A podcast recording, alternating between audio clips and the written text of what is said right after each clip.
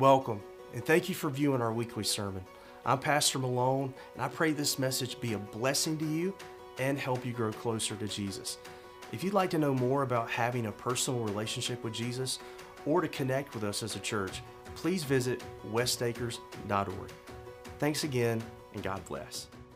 Well, amen. Thank you, Rob. Thank you, praise team and choir. And this time, I want to invite you to turn with me in your Bible to Acts chapter 4. Acts chapter 4, and we're going to be uh, beginning in verse 32 today. Acts chapter 4, verses 32. Then we'll go through chapter 5 uh, a little bit today. Um, but once you found your place, please stand with me as we honor the reading of God's Word.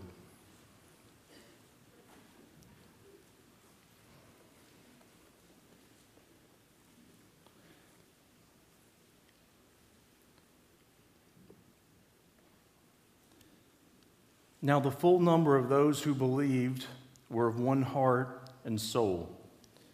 And no one said that any of the things that belonged to him was his own, but they had everything in common. And with great power, the apostles were giving their testimony to the resurrection of the Lord Jesus, and great grace was upon them all. There was not a needy person among them for as many as were owners of lands or houses sold them and brought the proceeds of what was sold and laid it at the apostles' feet. And it was distributed to each as any had need.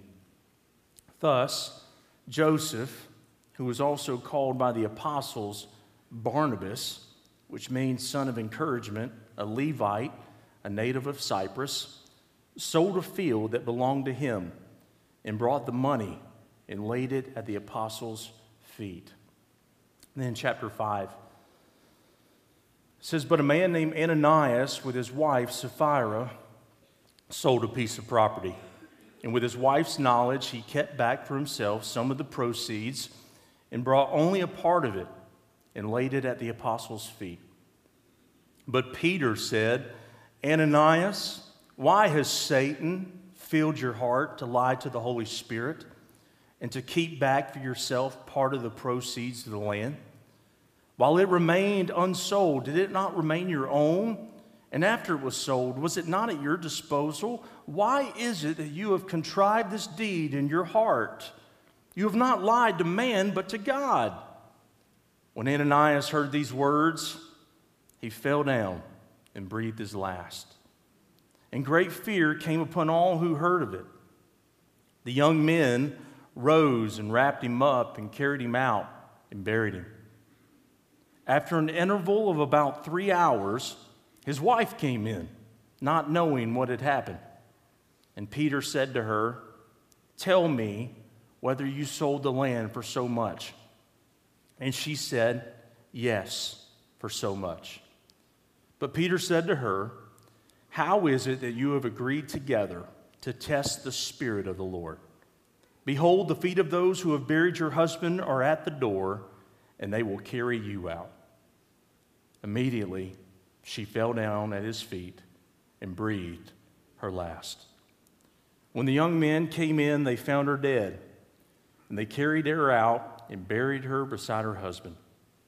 And great fear came upon the whole church and upon all who heard of these things. Let us pray.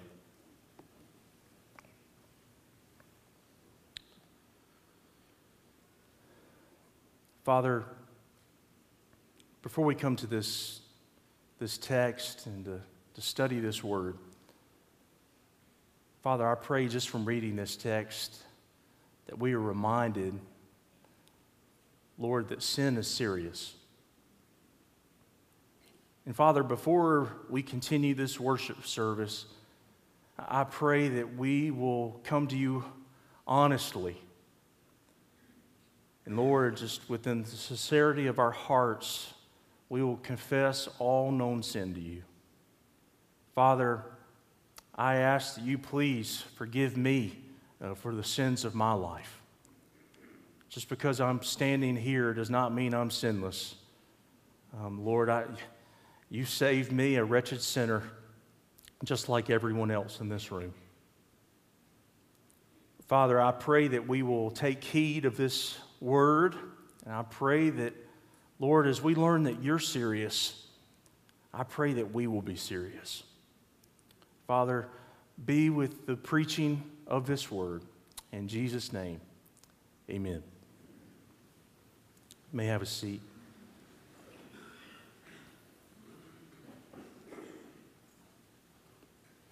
The title of today's message is The Seriousness of Sin. Interestingly, this is the first recorded sin of the church. Now, the church is made up of sinners. These folks were dealing with sin just like we deal with sin today, but this was the first sin that made its way into the church. Moreover, we see how God responded to this sin. And we learn very quickly God does not take sin lightly. The Bible teaches that God hates sin, He hates all sin. But, dear church, He especially hates the sin within His church. He hates sin that takes place within the body of Christ. The story of Ananias and Sapphira is a grave reminder that God desires his church to be holy. You know, the Apostle Peter was a, a key player in this story. Uh, he is the one, think of this Peter standing there, and these folks drop dead, one after the other, three hours apart. Peter standing right there. He sees the life leave their eyes. He hears the thud when they drop to the ground.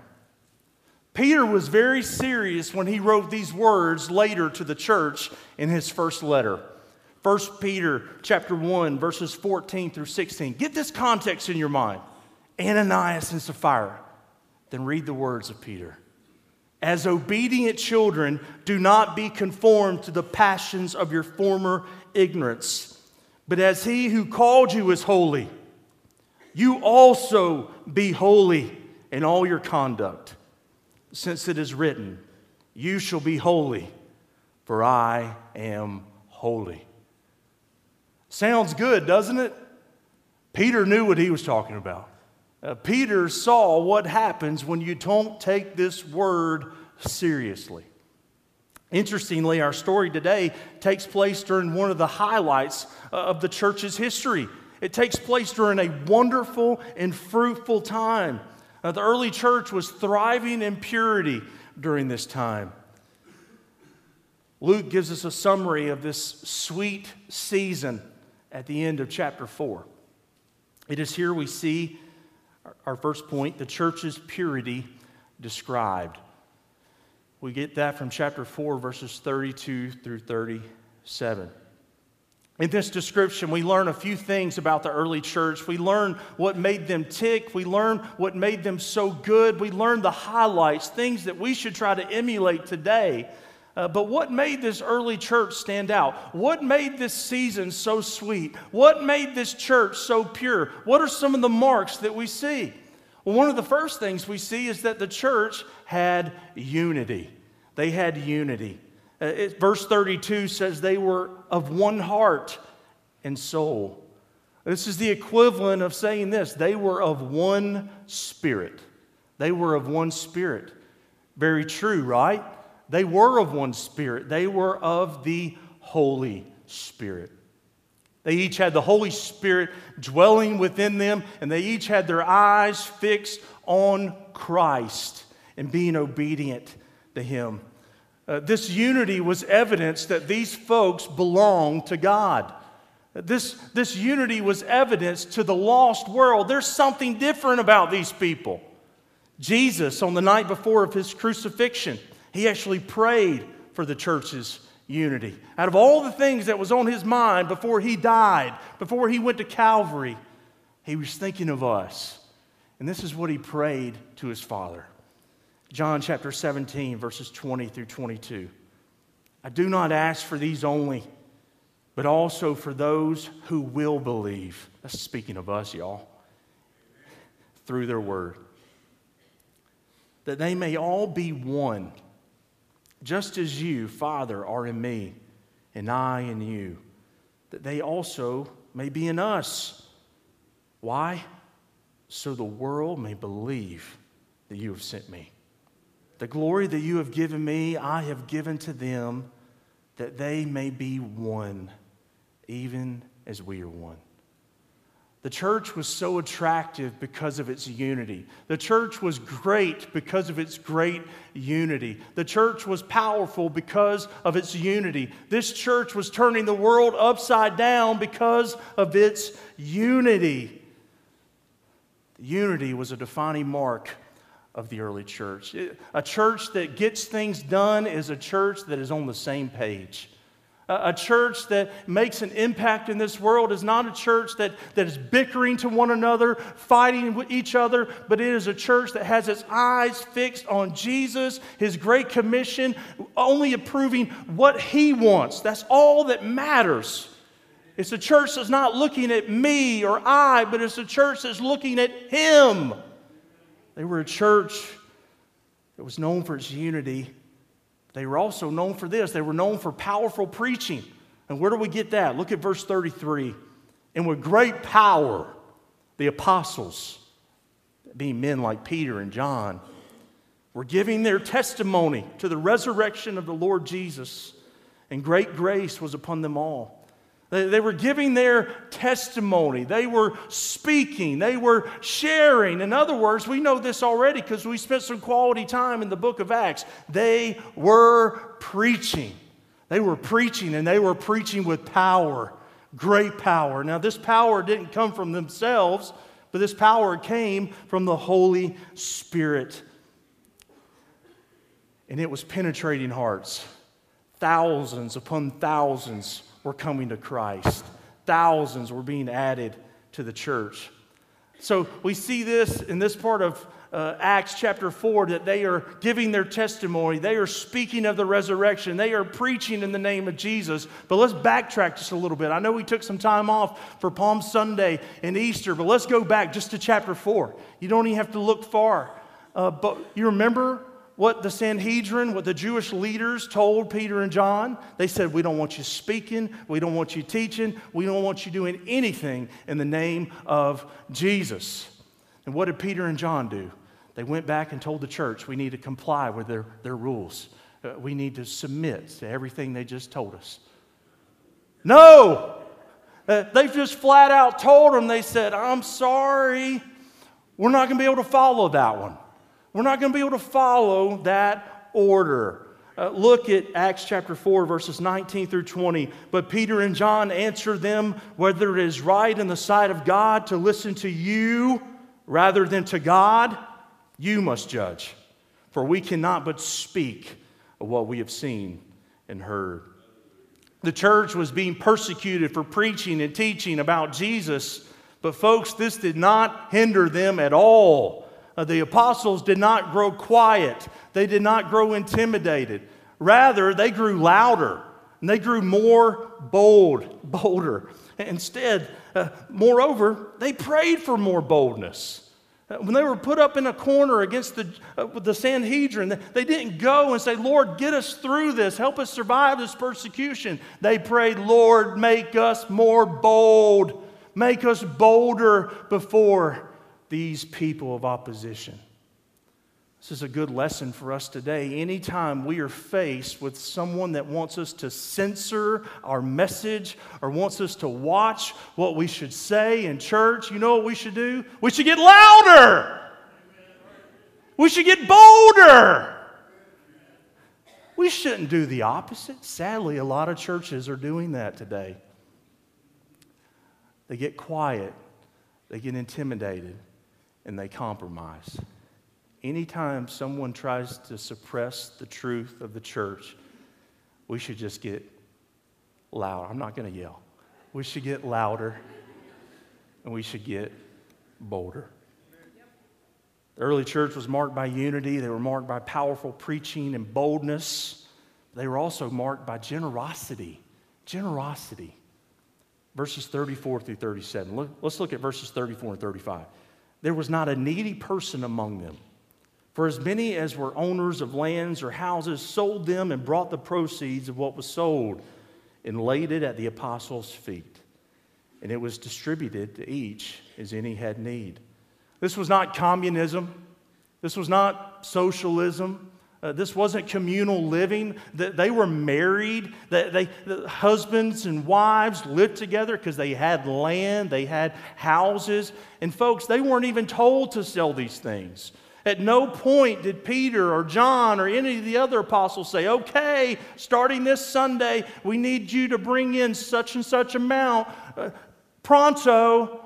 Uh, th- there was no edict given on how much people should give. They weren't even told to give. They gave freely and they gave voluntarily. This is what is so beautiful about it. It, it came from the heart. And it wasn't just a petty gift, it was outrageous.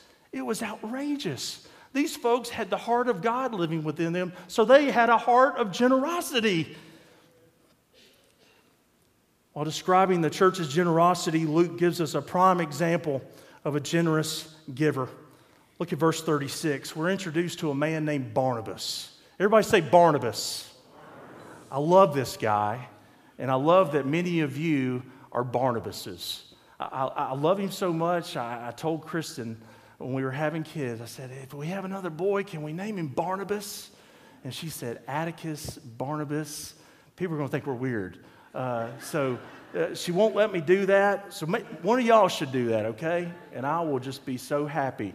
Um, but Barnabas, he's one of my favorite people in all the Bible. But notice Barnabas isn't his actual name. His actual name is Joseph. His name was Joseph, but Barnabas was a nickname. Barnabas was a nickname given to him, meaning son of encouragement. The apostles, uh, think of the 12 apostles spending so much time together leading this new church. Thousands upon thousands are coming and being saved. Think of all the, the, the meetings these apostles had, and think of them discussing all the new church members. And think about that. They gave Barnabas his nickname. I love that guy. Let's call him Barnabas. Have you ever thought about this? If the pastors of this church met together and we gave you a nickname? I'm not going to disclose if any of you have one already. Have you ever thought about that? What would your nickname be? What would you be known for?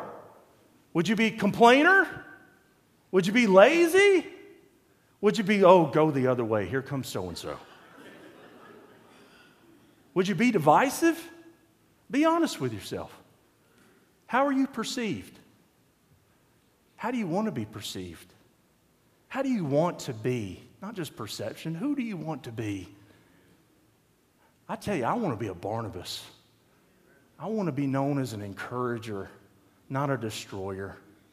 I, I want to be ta- I want to be known as someone that lifts people up, doesn't break them down.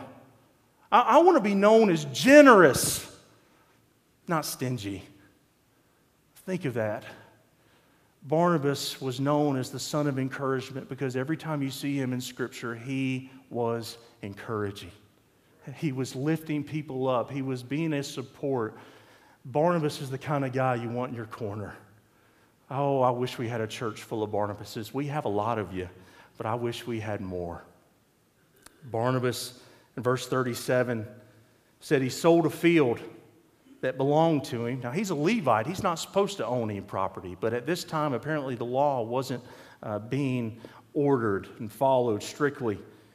Moreover, this field could have been in Cyprus. But it says he sold this field that belonged to him and brought the money and laid it at the apostles' feet. Talk about being generous. Talk about being generous. We're not talking about a tithe here. We're not talking about 10%, whatever percent. This man sold property. This wasn't just Barnabas doing this. We, we see this was kind of happening throughout the church, selling property and giving it to the church. Now, what would you do if we started doing that around here? You ever thought about selling property? that is a precious commodity. Land does not depreciate. Yet, in their eyes, they knew something more precious. Uh, they knew something way better than just having a field. They knew of a church that was changing the world. Also, notice this when Barnabas sold this field and gave the money to the apostles' feet, he didn't come up to Peter and say, Now, Peter, I sold this field. I want to give you all this money, but I want to go to, uh, I, want to use, I want y'all to use it for this over here. No, start a new designated line. I want it to be used for this. He doesn't do that. Uh, he doesn't come up to the apostles and say, Listen, I got this big gift and I want to give it to you, but I want y'all to recognize me for it. I want you to let the church know at the offering time so and so gave this much money. Also, he didn't go to the apostles and say, Hey, I'm going to give you this, but I want you to name a Sunday school class after me. I want you to name a building after me. We don't see any of that with Barnabas he gave that money to the apostles and he trusted their leadership. He trusted them to distribute it as needed. And not that the it says they lay down at the apostles' feet like they're sitting in thrones. No, no, that's not the case. This was just an idiom, a wording representing they brought it to the apostles to distribute as needed. But, but folks, the apostles, uh, they weren't hungry for money. They weren't like the mafia. In fact, later on in the book of Acts, they're, they're getting so spread out, they want to devote themselves to the word and to the prayer. So, what do they do? They find some good men to help them. They delegate. That's when we see the first deacons or committee, whatever you want to call it, taking care of these different things. Barnabas was not looking for attention but his generosity did not go unnoticed. The church was thankful for his gift. And, folks, he was most likely held in high esteem, even though he didn't want it. That's not why he gave, but it just happened. And this giving of Barnabas sets up the stage for this next story that's about to happen. Barnabas, the son of encouragement. Wow, the apostles sure do love this guy. I want to be like him. So, who wants to be like Barnabas? Ananias. Ananias wants to be just like Barnabas, yet he doesn't really want to be just like Barnabas. He wants to be seen like Barnabas, he wants to be perceived like Barnabas. But what we learn in our story today is that he was far from being a Barnabas. Let's look at the next point. The church's purity is defended. The church had already been attacked by Satan. Satan tried to use the Sanhedrin. Satan tried to use uh, persecution to attack his church, to attack the Lord's church. But what did it do? It backfired. He thought he was hurting the church, but persecution grew the church. So what does he do now? And he says, I, I can't get them from, from the outside. I, I, can't get, I can't get this church with external factors. I'm going to creep on in, and I'm going to get them within. I'm going to infiltrate this church and I'm going to get some people to start sinning. But lo and behold, God's not going to allow it to happen. He's going to defend the purity of his church. He's going to protect his church. He's going to maintain the purity of his church. Let's begin by looking at the sin, the sin itself. Look at verses 1 and 2. But a man named Ananias with his wife Sapphira sold a piece of property, and with his wife's knowledge, he kept back for himself some of the proceeds and brought only a part of it and laid it at the apostles' feet. I've already said this Ananias and Sapphira, they wanted to be like Barnabas, they wanted the same accolades. Uh, perhaps they too were saying, Man, I, I wonder what kind of nickname they're going to give you, honey. What kind of nickname are they going to give us? Uh, we want to be just like him. They wanted to be seen as generous. And folks, they could have been generous. They could have very well been generous, even for the gift they gave. They could have sold their property and they could have, they, they could have kept the majority of the funds and just given a tenth, and these folks would have been generous. But our text today indicates that they made it appear that they were giving all the proceeds when they really didn't.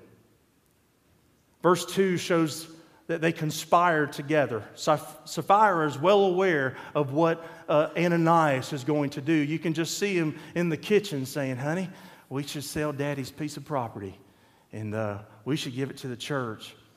But let's just, keep, let's just keep some for us. They don't have to know about it. They don't have to know about it. But we'll let them know we're going to give them everything. Uh, you could just think, even in, even in their, their hearts right there, uh, they were conspiring against the Lord. They were conspiring. Their sin was not holding back the money, that wasn't their sin. But their sin was deception, their sin was lying. They were hypocrites. They were trying to be seen as something that they really weren't. You can imagine what's going through their minds. They're thinking, when we take that offering to the church tomorrow, it's going to be a sweet, sweet day. It's going to be a sweet, sweet day. They're going to put you on display, honey. Uh, they're probably going to let you sit right next to Barnabas. Uh, they, they're probably, there's no telling what they're going to do because of the gift that we are giving. They were going to put this couple on display, but not in the way they were hoping. God wastes no time in addressing their sin verses 3 through 10, we see what takes place after this. We see their punishment. Verse 3 But Peter said, Man, just get this in your, just, just picture this. Ananias walks in all proud. The ushers come forward. He's just like, you know, just, just wanting to give this gift. There's no further exchange. Then Peter says this in verse 3 Ananias, why has Satan filled your heart to lie to the Holy Spirit and to keep back for yourself part of the proceeds of the land? Because you just picture Ananias. We don't even know what the man says. We don't know what he says. in this moment, Peter was giving divine, Peter was given divine discernment by the Holy Spirit. He knows that Ananias is lying and he confronts it head on. I don't want us to miss this either. This was obedience on Peter's part. Peter is sitting there with this, this new church where thousands of people are joining day by day, being saved. There's so many needs, and this generous gift comes his way. Uh, think of the temptation there. I'm not going to say anything. We really need this money. I'm not going to say anything. This could really benefit this or that. I'm not going to say anything. Peter was obedient. He addressed it head on. He says, Satan has filled your heart, Ananias. Satan is the father of lies. Satan has been a liar since the beginning. Think of this every time we lie, it is influenced by Satan. Peter knows very well the power of Satan. He's had some run ins with Satan. He's even been called Satan before. When Jesus was heading to saying, I've got to go to the cross, I've, I've got to be handed over and die, what did Peter say? No, Lord, no. But then Matthew's gospel, uh, chapter 16, verse 23, he says, Get behind me, Satan. You are a hindrance to me, for you're not setting your mind on the things of God, but on the things of man. Peter, the apostle, uh, the head uh, of this, this band uh, of disciples, Jesus just flat out calls him Satan. Say, have you ever been called Satan before? I've been called some ugly things in my life, but I haven't. Don't call me Satan, okay, Kristen? Um, but Luke chapter 22, verse 31. This isn't on the screen. Jesus is getting ready to, to go to the cross. He's getting ready to be arrested. Peter, he said, I'll follow you to the death. Luke's gospel, Jesus said, Simon, Simon, behold, Satan has demanded to have you, that he might sift you like wheat.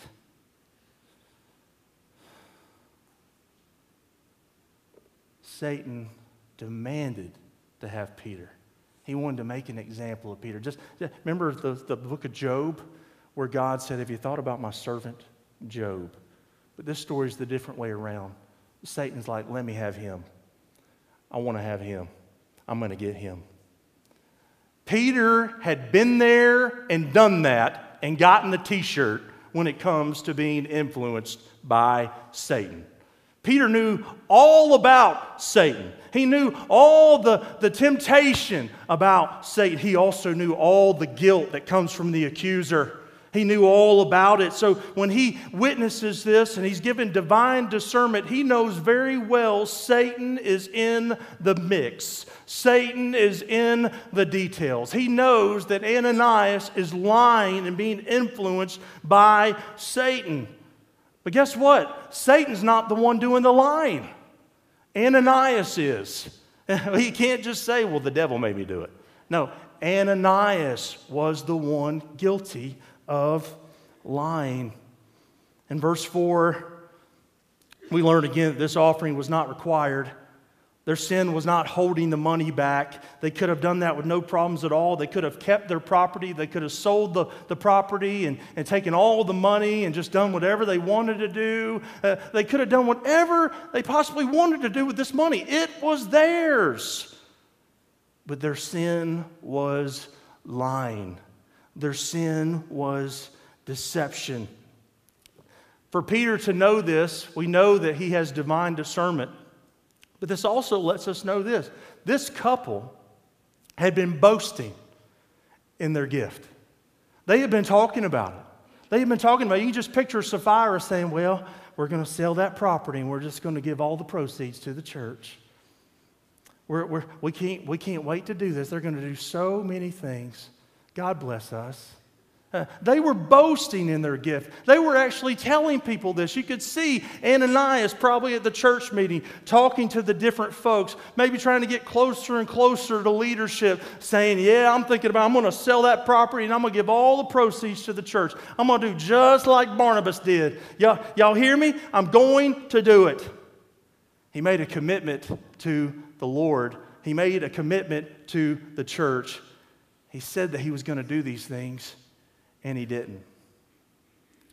Often during the offering, I know I botched that this morning. Forgive me, Lord. trying to make a joke of a haircut. But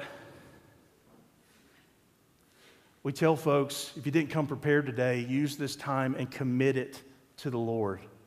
Commit it to be careful what kind of commitments you make. Be careful what kind of commitments you make. Their sin was hypocrisy. They wanted to be seen as something that they were not. They wanted to be seen as spiritual. They wanted to be seen as generous, but they weren't. They wanted to be seen as sacrificial givers, but they weren't. What happens after this confrontation? Does Ananias have a word?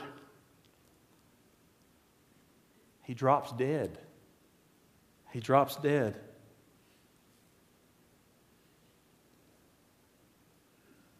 People try to explain his death. They try to say, well, he must have had a heart attack. He must have just been in so much shock from the words of Peter that his heart just stopped. He must have had an aneurysm. He must have had a stroke. Folks, whatever happened to his natural body is none of our business. All we know is this this man was a recipient of divine judgment.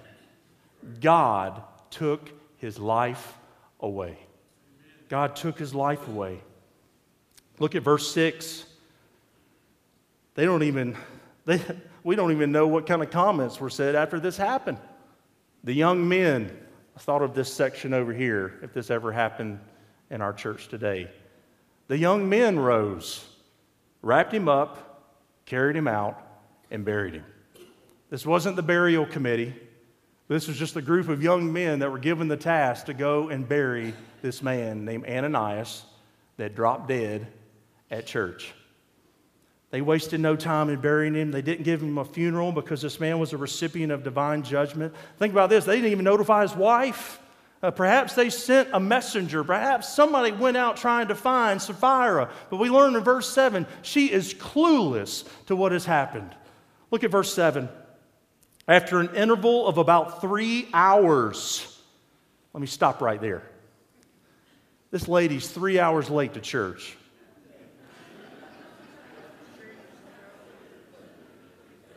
Also, for y'all who've been staring at your clocks today, they've been at church for quite a while. They enjoyed meeting, they enjoyed being in worship. But it says after an interval about three hours, his wife came in not knowing what happened. You can just picture her. She's, she's probably, they didn't have cell phones, they didn't have pagers, they, they didn't have any of that stuff, okay? She's probably thinking, oh, I can't wait to get to church today. I can't wait to see what they have done for Ananias. I can't wait. They're probably, well, I'm probably going to receive some compliments too. We're probably going to be the talk of the town. It's true. They are going to be the talk of the town, just not in the way she was hoping. Verse 8 Peter said to her, Tell me whether you sold the land for so much. Tell me whether you sold the land for, for such and such amount. And she said, Yes. Verse 9 But Peter said to her, How is it that you have agreed together to test the Spirit of the Lord? They've not only lied to the Holy Spirit, but Peter, with his divine discernment, God has given him the discernment to know what is taking place. He says, You have tested the Spirit of the Lord. This wasn't an honest. This wasn't an honest mistake. This wasn't just a couple meeting together saying, Yes, let's do this. Let's turn this in. Everything will be okay. No, they knew exactly what they were doing. They knew what they were doing was wrong. Ananias knew it, Sapphira knew it. They were guilty. They, they knew exactly what they were getting into. This wasn't an honest, petty little mistake. Says, How is it that you have agreed together to test the Spirit of the Lord? Behold, the feet of those who have buried your husband are at the door, and they will carry you out. Now, we're not, we're, we're not sure if Peter knew Ananias was going to drop dead. In fact, when that happened, uh, Peter could have very well been shocked himself, saying, Whoa, whoa, what just happened here?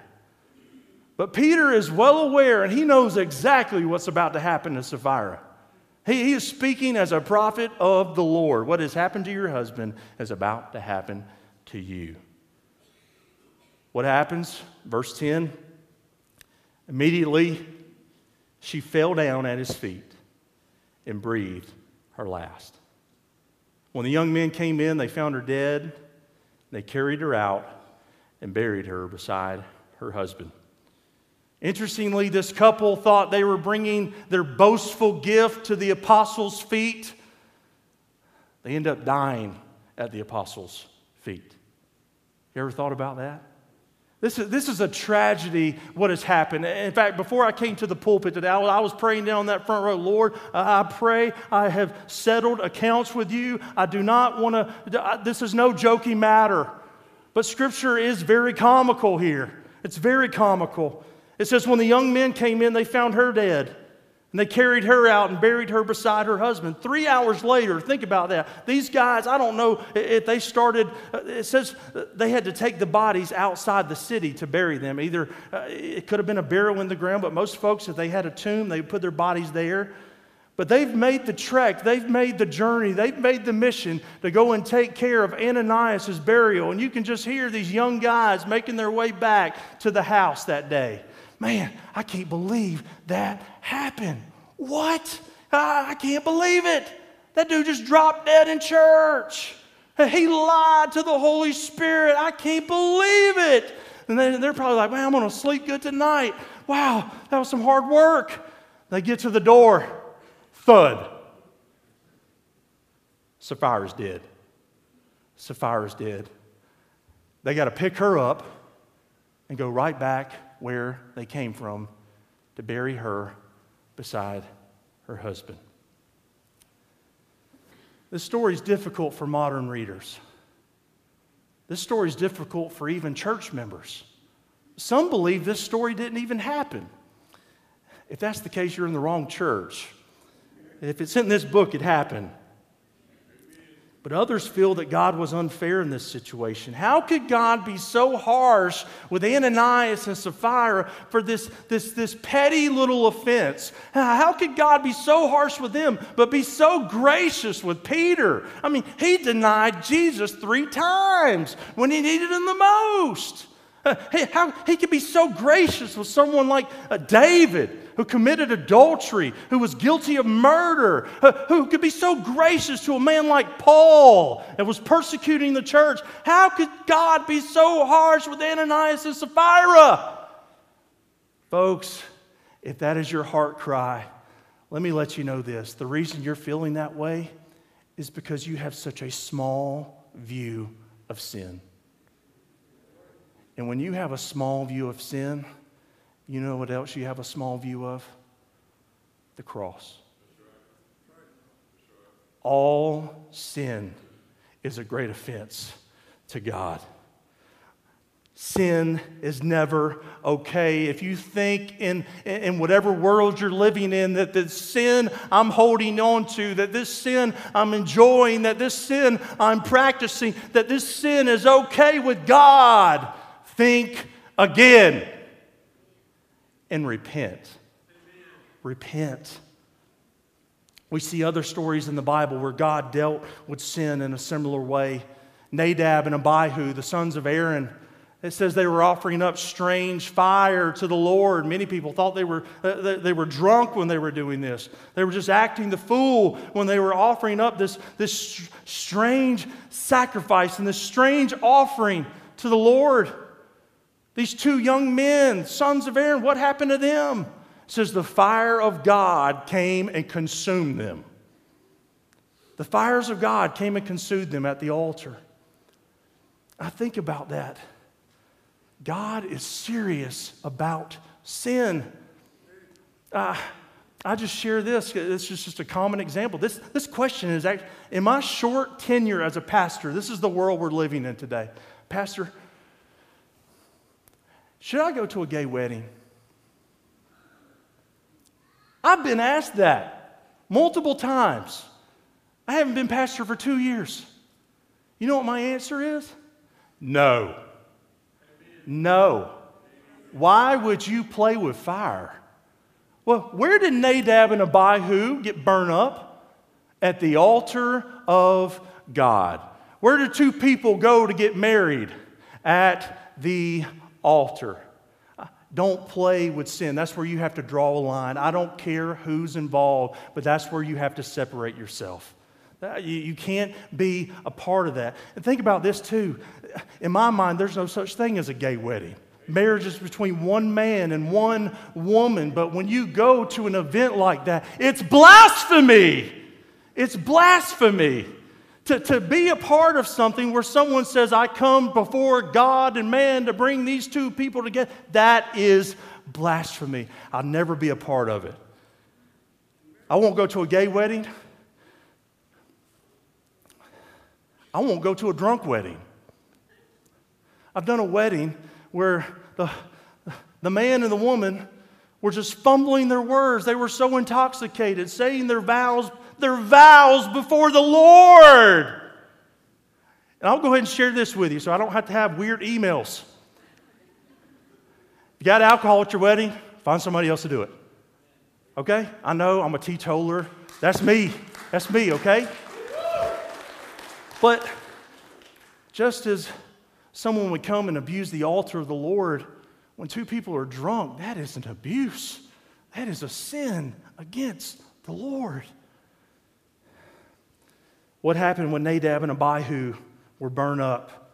This is the word that came their way to, to Aaron, Leviticus chapter 10, verses 2 through 3. And fire came out from before the Lord, consumed them, and they died before the Lord. Then Moses said to Aaron, This is what the Lord has said Among those who are near me, I will be sanctified, and before all the people, I will be glorified. Nadab and Abihu were no, Moses' nephews, but they were Aaron's sons. And scripture says Aaron held his peace. We also see the story of Achan in the book of Joshua. Achan held back things himself. And God said, Listen, you got some sin in your camp. You better take care of this, or I will not be able to serve you and protect you. You better take care of this. They had to have a meeting. What happened to Achan? They stoned him to death. Sin would not be tolerated in the camp. God does not tolerate sin in his midst. He hates all sin, but he especially hates the sins of his people. He hates the sins of those people who have the Holy Spirit living within them. He made an example of them. He made an example of Ananias and Sapphira. Very quickly, and let's talk about the result. What happened because of what happened to Ananias and Sapphira? When people went home for lunch that day after that, that long church meeting, what they talk about? I can't believe they dropped dead. Uh, what happened after this husband and wife dropped dead at church? Scripture says great fear came upon them all. We see this mentioned in uh, verse 5 of chapter 5. When Ananias heard these words, he fell down and breathed his last. Great fear came upon all who heard of it. Acts chapter 5, verse 11. After Sapphira dies, and fear came upon the whole church and upon all who heard these things. The church in its infancy was reminded that God is serious about sin this, this fear wasn't just a fear of the Lord talking about reverence or awe, but this was talking about a trembling fear. The people trembled at God. And why did they fear him? Because he was a holy God. They were reminded that he is holy. Moreover, this incident probably also deterred others from sinning. Folks that were probably thinking about doing something like, no way. Uh, deterred them from sinning, but also if anybody had sinned in their life, I guarantee you some folks came to repentance that day. stirred hearts to turn from sin. God's judgment kept his church pure in its early days. This judgment also kept the, the church from being corrupt in its early days. Think about this. If God did not reveal this sin to Peter, Ananias, and Sapphira, they would have been in good standing with the church. They would have had influence in the church. I'm not saying that's how things, things do not operate that way here today. Just because you give here does not mean you get to uh, climb some ladder to leadership. But very well, uh, their gift had influence. It could have had influence. It could have put them in high esteem. They would have been adored. They would have been depended on, all at the same time of being fake. All at the same time being filled and influenced by Satan. And what would, have, what would Satan have done with that opportunity? He would have tore the church up from the inside out. Ananias' name means God is gracious. Sapphira's name means beautiful. Uh, this week when I was studying, folks were like, I don't know what their names mean with this story. But if we take an honest look at this story, God was being gracious with what happened to Ananias and Sapphira. He was being gracious to his church. He was also being gracious to them. He took them out now, if they were believers and unbelievers, that's a whole other sermon. Come to me, we'll talk to you about that. But he took them out of this world because he would not allow that sin to continue in his church. God is serious when it comes to sin. God desires his church to be holy. He desires everyone that claims to be a part of this church, he desires you to be holy. He not only desires you to be holy, He commands you to be holy. That means He desires for you personally to be holy. Folks, if you find yourself like Ananias and Sapphira, if you're keeping those pet sins in your life, if you're pushing the envelope with God, I want to tell you this don't test him. Don't test him. Repent today. Confess your sins to him today. Draw near to him today because he is serious about sin. Let's pray.